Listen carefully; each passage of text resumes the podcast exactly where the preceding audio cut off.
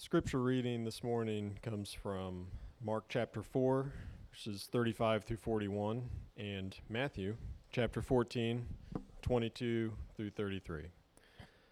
On that day, when the evening had come, he said to them, Let us go across to the other side. And leave the crowd, they took him with them in the boat, just as he was, and other boats were with him.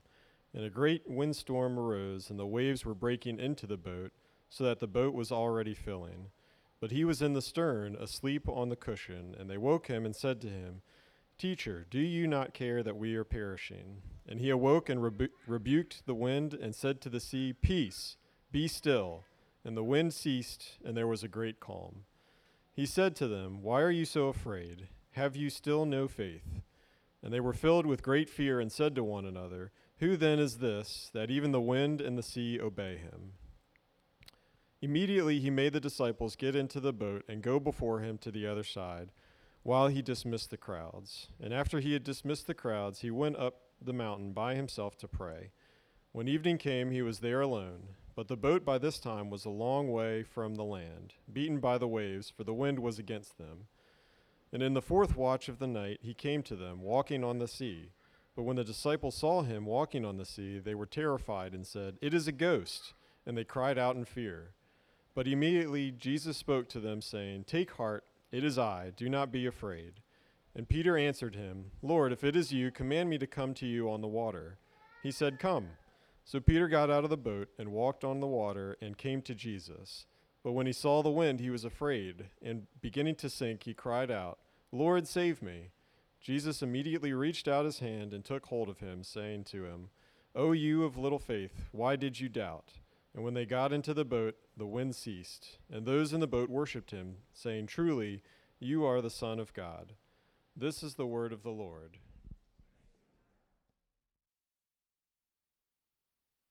Good morning, North Cross. It's a beautiful thing to say the children may not be dismissed and to see so many kids. I mean, that was, that was amazing. So excited to see that. Uh, as Hudson mentioned, I'm Kevin Burrell. I'm one of the pastors at Stonebridge Church. We're uh, a sister church of yours, 17 minutes exactly, I found out this morning, south of you. And uh, we, we get to do a lot of things together that you probably don't see because we both are members of the same presbytery. And so, um, one thing that I always appreciated about Sid was how tall he was, and we actually had to lower this podium for me this morning. So, did you know that this podium goes up and down? So, Sid had it set like here, right? So, it was pretty good. Uh, we're grateful for the, the partnership of serving in the same presbytery and. Um, and also you know the like-mindedness of uh, we kind of serve the same place on the map right? The kind of that north charlotte and lakes area and uh, we uh, i'm grateful that we get to do that together and uh, the fact that we exist on the same place on the globe and are trying to accomplish the, the mission that Christ uh, put us here for is exciting. We're just grateful that you're here. Uh, there have been multiple people who have moved to this area and they've said, Kevin, can you recommend a church? And I have specifically said, I've only got one church to recommend to you and you, you won't need to go any further. It's North Cross. And I actually recognize a couple of you here who took me up on that, so that's great. Um, but having said that, uh, the truth is that, um, that uh, you don't know me, right? And, and I don't know you. And so uh, I recognize also that this is week one of a transition moment in the life of your church of unknown duration and of unknown resolution, right? Uh, and because I don't know you and you don't know me, I'm not going to presume that I know what you're feeling right now.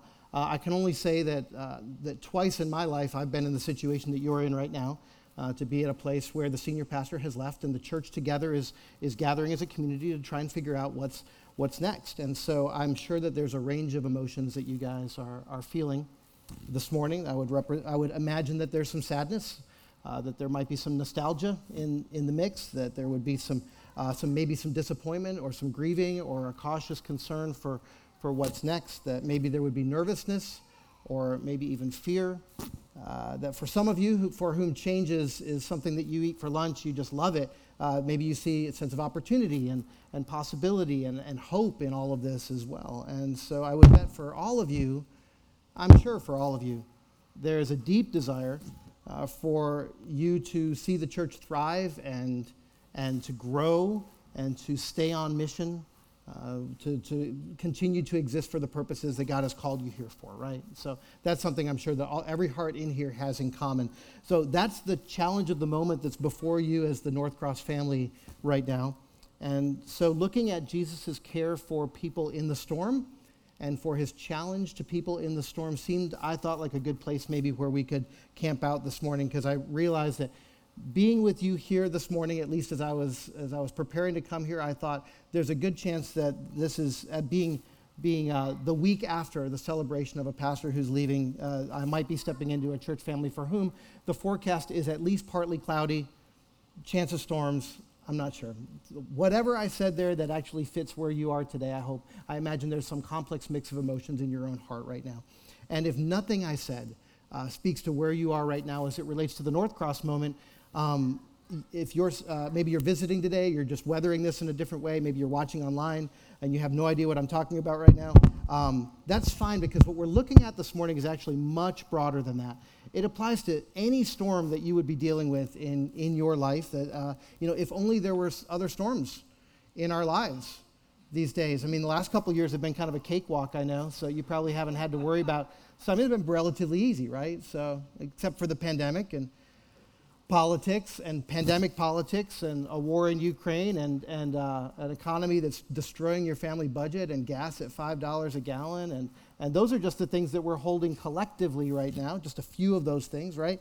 Um, the, there's also that, that sense of um, uh, your convictions as a Christian being increasingly marginalized, where you're being seen as at best eccentric and at worst hateful. And then I'm betting that there are many of you here who are engaging in your own personal storm, personal struggle. Uh, you're dealing with chronic disease or depression or a wayward kid or a rough patch in your marriage or unchecked anxiety or just any of those things that can come our way, right? And so the challenges uh, in our life are many and they always will be. And some of the roughest struggles that we see in Scripture come uh, to the people who seem to be on the surface God's favorites, right? You know, all the, all the best in Scripture, we see that they all go through ridiculous storms. It's the lessons of the storms and not the absence of the storms that show God's care and that show his character. I'll say that again. It's, you, you, will show, you will see God's care and his character showcased not in the absence of storms, but in the lessons of them. And so, with that in mind, let's pray that God's care and his character would be on display right now. Let's pray. Lord, this is your word that's been read to us. May it find its mark in the specifics of our situations. Lord, um, we know that your Holy Spirit is active in this moment, and so will you please tailor make your care and your encouragement and your, your admonition and your conviction to all the challenges of our lives, both individually uh, and as the North Cross family. Uh, Lord, for that to happen, these cannot be my words, but your words, and not my thoughts, but your thoughts. So we pray that in Christ's name. Amen.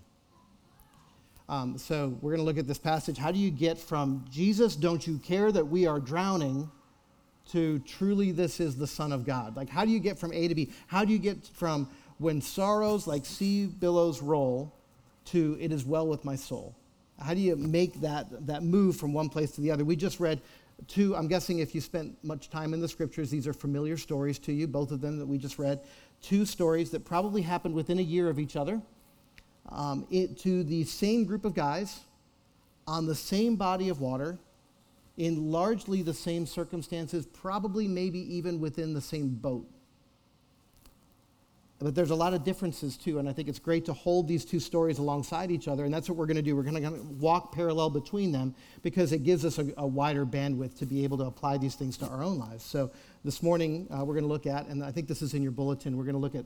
Uh, I know this is so unpresbyterian. I'm sorry, guys. There's like five points, but I promise they're short points, right? So we're going to look at uh, different storms, different proximities, different commands, different discoveries, but then one question for us this morning. And so, with that in mind, first let's look at the storms. The first one is described this way in Mark, um, verse 37. Soon a fierce storm came up, high waves were breaking into the boat, and it began to fill with water.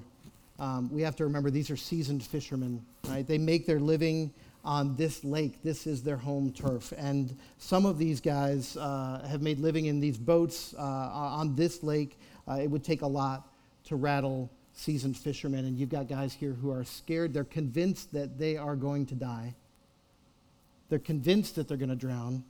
This storm is big and it's scary, and they feel helpless in it. That's one story. Now, the other story, we know that this is about a year or so later, and some things have ha- a lot of things have happened in that time. Uh, a lot's happened, but, but now here they are, these same guys on the same body of water, maybe even in the same boat. And it says, Matthew says, later that night, the boat was already a considerable distance from land, buffeted by the waves because the wind was against it. We can actually do the math here. We, we know that it's shortly before dawn that they see Jesus again.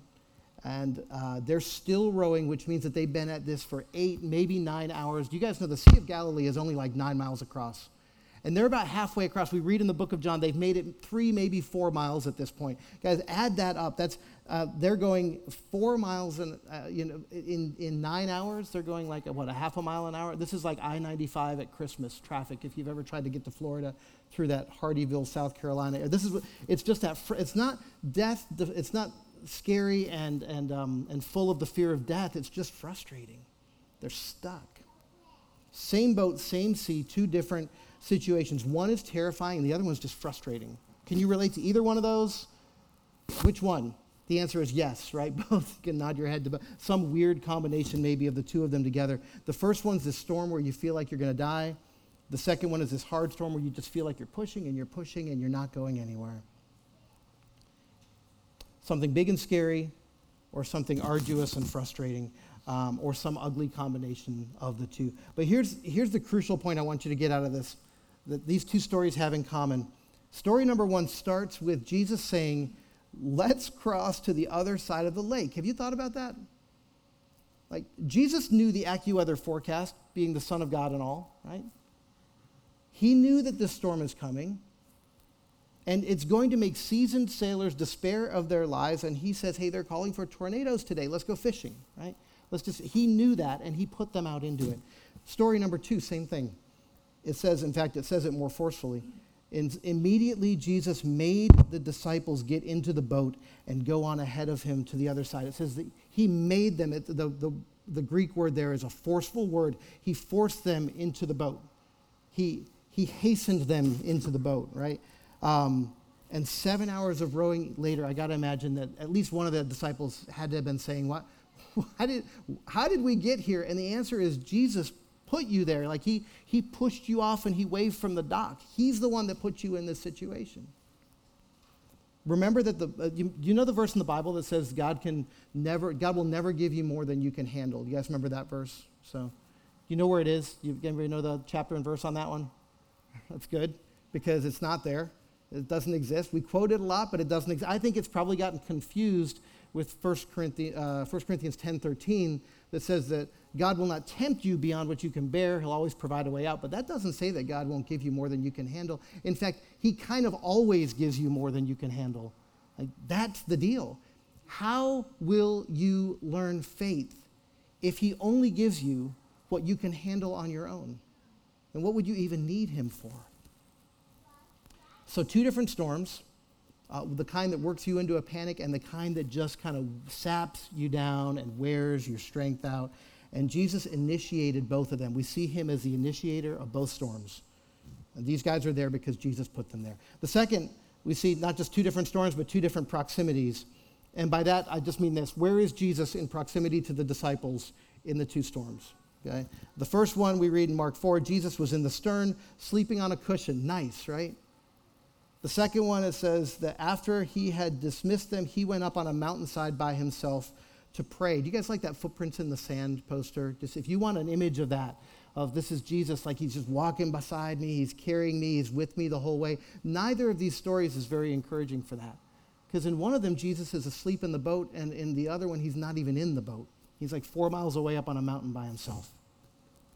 I had a seminary professor who told us that uh, he told us a story about when he was a kid, his driver's education experience, which is scary to me because my oldest is going through driver's ed right now. But, but this particular professor had this unique ability, at least I can't do it, maybe some of you can, you can try it out now. He could um, close his right eye uh, and relax his right eye while keeping his left eye entirely fully not squinted, just wide open. So, and he thought that would be a funny trick to play on his, uh, his driver's ed instructor. So at one point while he's at the wheel and he's driving, uh, he, uh, he closes his right eye, keeping his left eye open, of course, and then just kind of slumps a little bit like that, um, panicking the driver's ed. Guess who didn't pass driver's ed uh, on that particular go around, right? From the, imagine the, van, the vantage point from the passenger's seat it sometimes looks like God's asleep at the wheel if you're sitting from that end, from that end, if you're looking at it from that angle. And we can feel the apparent silence of Jesus in those places. We can assume that we're on our own, but if you're, uh, if we could see from the driver from the other side, we'd see God's got this.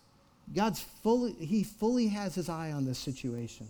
He's confidently in control. He's, he's, he's wide awake on this.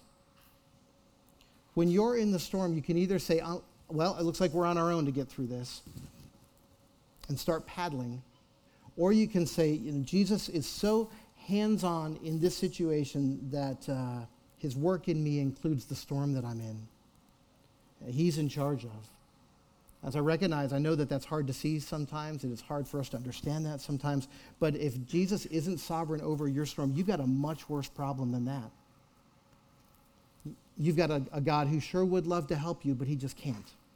That's terrifying. Trusting God's sovereignty in your storm means that in the midst of my mess, I'm here with God's full intention, with his full knowledge, with his full care, his full control. Right? The third thing we see two different, not just two different storms, two different proximities, but two different commands. Um, this is so cool. To the storm, he says, Peace be still. And then to Peter, he says, Come on. He has full control in both of these stories to tell, to tell one to come and one to stop. He has the authority to say, I mean, we see, uh, he tells the storm quiet like you tell a dog to stay, stop. And it's immediate obedience. The, the words in Greek get at this. It's not just this, and then the storm slowly blew northwest and just kind of left, right? It's, it's something entirely different. It's that there was an immediate, the waves and the wind. It, you know when the wind stops, the waves are going to keep going for a while. Not here. Done. Flat sea, clear skies, at two words be still. Quiet, be still. Notice the difference in the other story, though. Um, Jesus doesn't ask them to exercise faith after he's already fixed everything right? It would be nice if he had. Peace be still, flat sea, calm, calm waters. But instead, what we read here is that when Peter was stepping out, he wasn't stepping out onto a cruise ship swimming pool. He was stepping into the storm. The storm was, remember, this isn't the, the scary death, uh, death-defying storm. This is the, the, the, the struggle, the, the difficult storm, just the slog. But it was a slog that had been kept, had kept them stuck for about nine hours. And now he says, Peter, why don't you step out into this? It's dark, we know. The wind is, is powerful. The, the waves are high. I got to imagine it's noisy, it's nasty. Just if you can imagine the chaos of that moment and not the calmness of it. And I got to imagine, as Jesus says, come, that Peter might have said, I will, if you'll just do what you did about a year ago when you said, Peace be still, and it all went flat. I'll step out into that. But he says, No, I want you to step out into the, to step out into the waves. Step out into the storm. Peter steps out into all of that noise and that chaos and that nastiness, and he stands. And I know we, we are harsh to, to Peter sometimes. We say, you know, he, well, the, here's where Peter failed because eventually he sees the ways and he panics. And, you know, dumb Peter, here's what, another one of his many mistakes. But guys, you know, he, he made it further than you did, right? That's, I mean, I don't know, eight seconds is a win in rodeo, right? I don't know how long he was out on the water, but he was out there for enough that it, I think of it this way: if you were, um, you know, the Appalachian Trail goes about 2,100 miles from Georgia to Maine, and let's say that um, that you decided to, let's say Roger just decided to hike seven, 800 miles of it, and uh, he was planning on doing the whole thing, but he quit, you know, somewhere around Virginia, somewhere, right? Um, would we call him a, a quitter or a hiker? I would call him a hiker. He went. He spent a month and a half in the woods. He went seven, eight hundred miles on it. That's a hiker. That's not a quitter, right? Peter did okay when he saw the waves, he panicked, and there's a lesson in there for us. But, you know, what is easier for you? Is it easier for you to see that Jesus was in your storm after the storm's all over? That's what happens in the, in the, uh, the first story. Or is it easier to see him right in the middle of it? It's great to be able to say, you look back and you say, I can see now, hindsight, that Jesus was with me all along. Right? That's when they realize, wow, the winds and the waves obey him. He was sleeping, but he wasn't sleeping.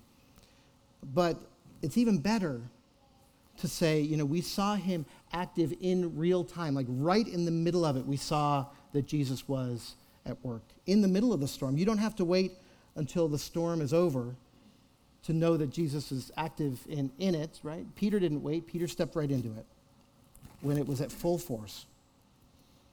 So, yes, eventually he saw the storm more than he saw Jesus, but those couple of steps that he took, however many they were, however many seconds it was, those are some of the most amazing steps in the history of mankind, right? The steps of faith.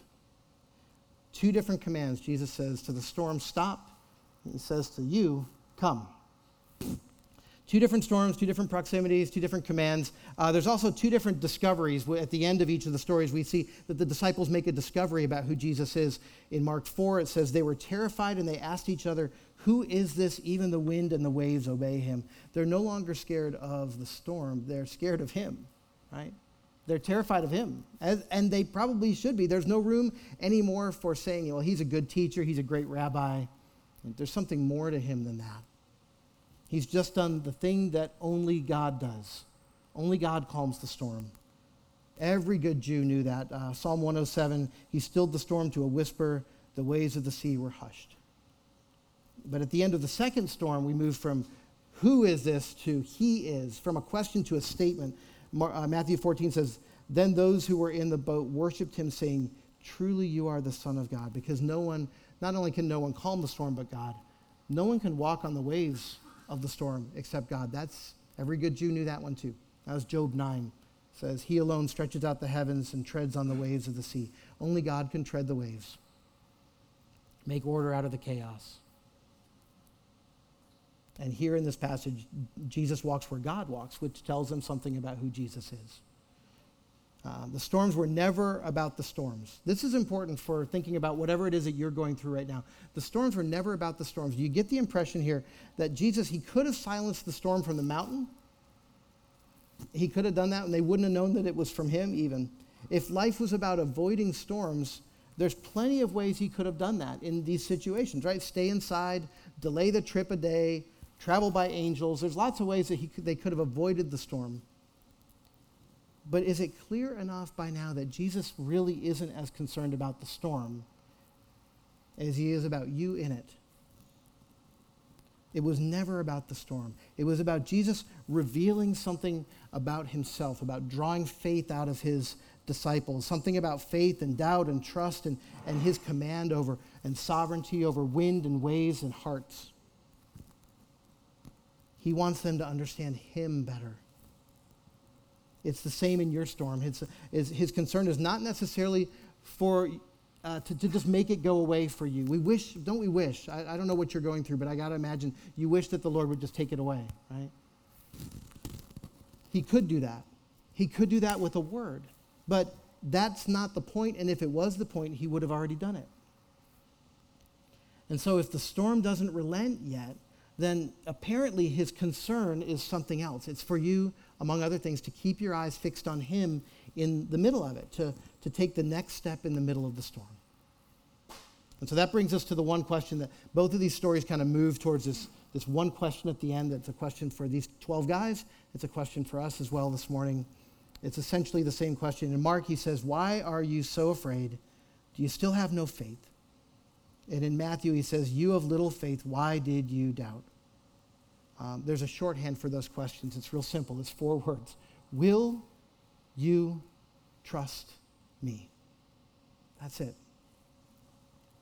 And to help you answer that question, he gives you some awesome assurance. He says, Take courage. It is I. Don't be afraid. Guys, you know that the power isn't in those words. They sound very confident, right? Take courage. It is I. Don't be afraid the power isn't in those words, it's in who says them. If, I, if our dishwasher is broken and I come running into the kitchen with some duct tape and a hammer and, and tell my wife, take courage in his eye, don't be afraid, I, am confident she'll be Googling repairman quickly, right? Because it's not about the, the, the words, it's about who's saying them. the statement, it is I, doesn't give us any reason for courage by itself. It's the person saying it that gives it weight. And it's beautiful what Jesus says here. Because when he shows up in the storm and he says, It is I, he's using, he's using two Greek words that I'm betting some of you are familiar with. It's the words ego, eimi, I am.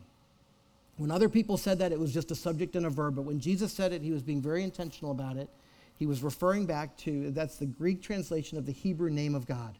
Remember, Moses said, uh, Moses uh, said to God, oh, uh, What's your name? When, when people ask, Who sent me? And God said, You tell them, I am sent you, Yahweh. And so when Jesus says, I am the bread of life, I am the resurrection and the life, I am uh, the vine, uh, before Abraham was, I am, he's using those words, right?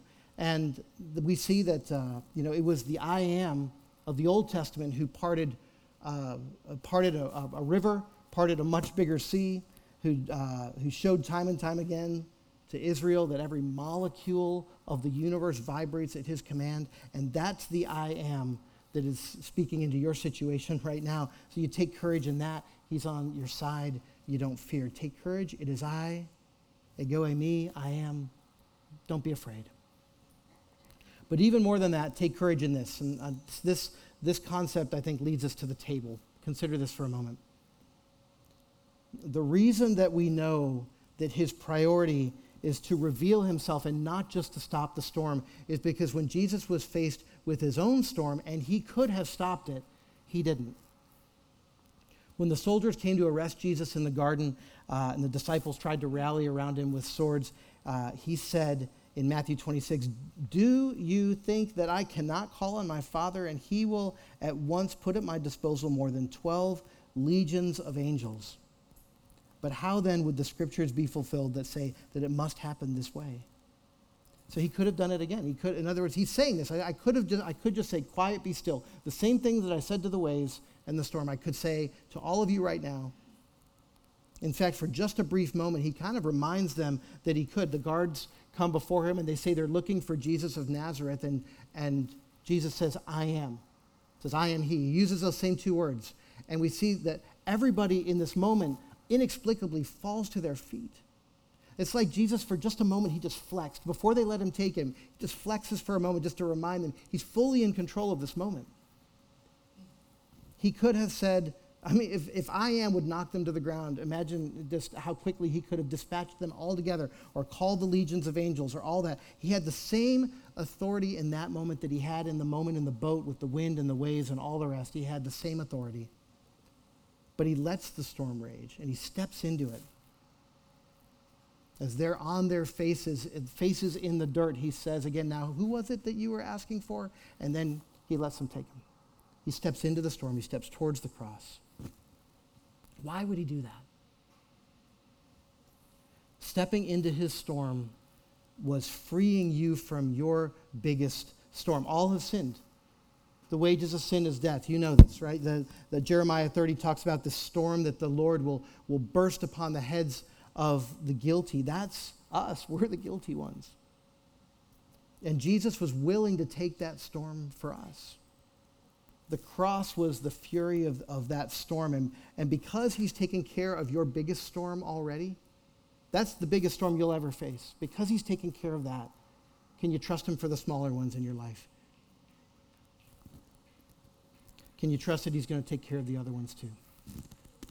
Different storms, uh, different proximities, different commands, different discoveries. The same question. Um, let me summarize what I'm trying to say in shorthand. Uh, is this a note taking kind of church? Do you guys do that sometime? I know you're, you're, pretty digital at this point, right? But, but if you think about the, the outline there, and if you want to do, if you like to take notes, you can just write this next to those five points because here it is in narrative form. I think I picture if Jesus were saying this to you and not me, it would sound like this. Here's the, the same five points I put you here. I'm right here with you. I'm in control of this. I want you to know me better through this. And so, can you take a couple more steps in the storm by faith with your eyes on me? For whatever your storm is, guys, to remember those things, right? For big ones, small ones, corporate ones as a church, small individual, chronic ones that you're dealing with individually. Jesus saying, I put you here. I'm right here with you. I'm in control of this. I want you to know me better through this. So, can you walk a couple more steps in the storm with your eyes on me? I'll end with this. Um, the author Robert Louis Stevenson, he was, actually, he was on a ship in a storm on a rocky coast. It was a, a pretty nasty one, and so they'd put all the all the passengers were down in the hold, and uh, one of the passengers wanted to um, get a report from the captain just to find out how things were going because it was a pretty bad storm, and so he gets up on deck and he works his way towards the, the wheel in the, in the uh, stern of the ship. He's not able to get all the way to the captain at the wheel because the, the boat is rocking back and forth so much and there's the, the, the deck is slippery. It's a, a difficult, but he's able to get far enough where he can see the captain and the captain can see him. And the captain looks at him with this calm, effortless smile and winks at him. The guy goes back to the hold, and the, pass- the rest of the passengers say, uh, What's the report? And the report, he says, this passenger says, I have seen the face of the pilot, and he smiled at me. All is well. You look and you see the, the calm with which the one in charge is handling your storm, and that gives you the confidence to know it's going to be okay because he's got this. He smiles at me, and so all is well. He's the Lord of creation, He's the Lord of your storm, and He's got this. He smiles. You're, your, his smile rests upon you, and all is well. Let's pray together.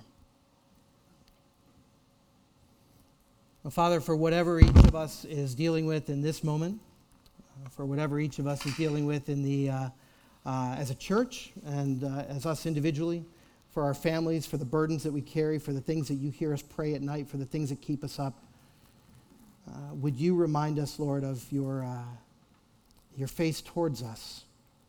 Uh, would you remind us that, uh, uh, that you are near to us in the storm and that you're calling us to fix our eyes on you? Uh, Lord, keep our eyes on you. It is so easy for us to look at the waves. We pray, Lord, that instead you would allow us to walk joyously by faith um, for however long you ask us to walk through it. And we pray that in Christ's name.